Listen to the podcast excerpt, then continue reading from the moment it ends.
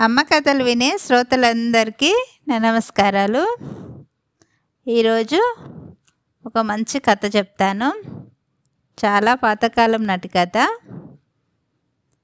మా అమ్మమ్మ మా అమ్మకు చెప్పింది.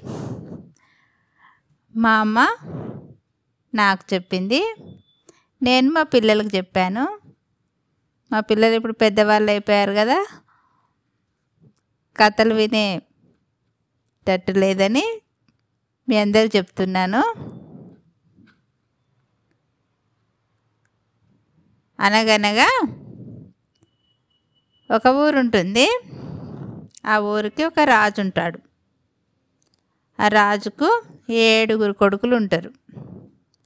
ఏడుగురు కొడుకులు వేటకు వెళ్తారు.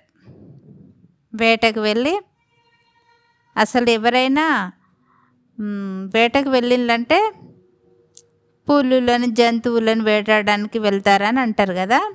అప్పుడు అలాగే చెప్పేవాళ్ళు మాకు. వేటకు వెళ్ళి ఏడుగురు కొడుకులు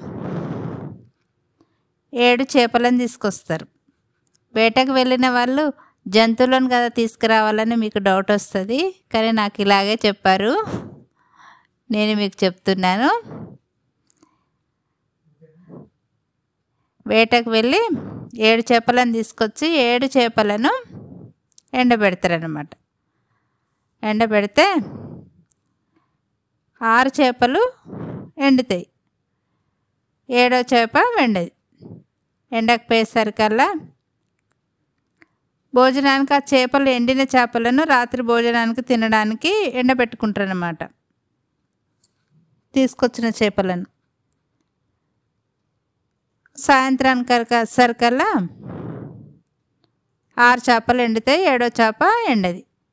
ఎండకపోయేసరికి ఏడుగురు కొడుకులు కదా ఏడో అబ్బాయికి ఈ చేప అనేది అందలేదన్నమాట. అందకపోయేసరికి చేప చేప ఎందుకు ఎండలేదు అని అంటే మీకు డౌట్ వస్తుంది ఇప్పుడు. చనిపోయిన చేప ఎలా మాట్లాడుతుంది అని. కానీ కథలో అలా కాదు. చేప ఎందుకు ఎండలేదంటే చేప అంటుంది కదా.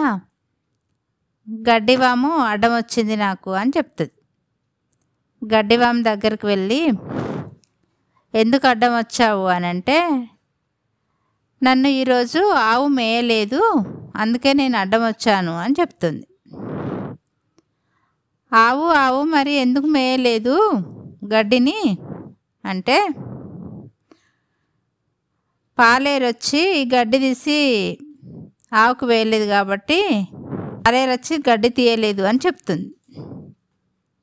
పాలేరు దగ్గరికి వెళ్ళి మరి ఎందుకు నువ్వు ఆవుకు గడ్డి మేత వేయలేదు? అని అంటే మా అమ్మ నాకు ఈరోజు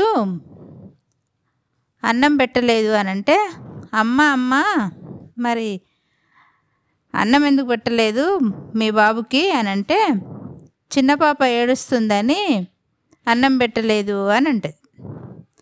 పాప పాప ఎందుకు ఏడ్చావు మరి అంటే నన్ను చీమ కుట్టింది అని కుక్కబెట్టు ఏడుస్తూ ఉంటుంది.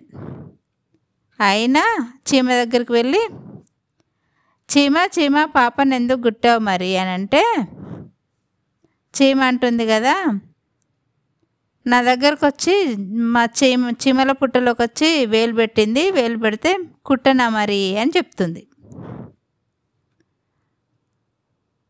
అయితే ఆ చీమ కుట్టడం వలన ఈ ఏడుగురు కొడుకులు ఉన్నారు కదా అతని భోజనానికి నైటు చేప తినకుండా అయిందనమాట ఈ కథలోని సారాంశం ఏంటంటే ఎప్పటి పనులు అప్పుడు చేస్తే అన్ని పనులు సక్రమంగా జరుగుతాయని కథలోని సారాంశం. కథ చాలా పాతదైనా కూడా కథలో ఎంత మంచి విషయం ఉంది మనం చేయాలనుకున్న పని ఎప్పటి పని అప్పుడు చేయాలి వాయిదా వేస్తే ఆ వాయిదా వలన ఇంకొకరికి పనులు కావు కదా. అందుకని మన పనులు మనం ఎప్పటికప్పుడు చేసుకుంటూ పోవాలి అని అర్థం.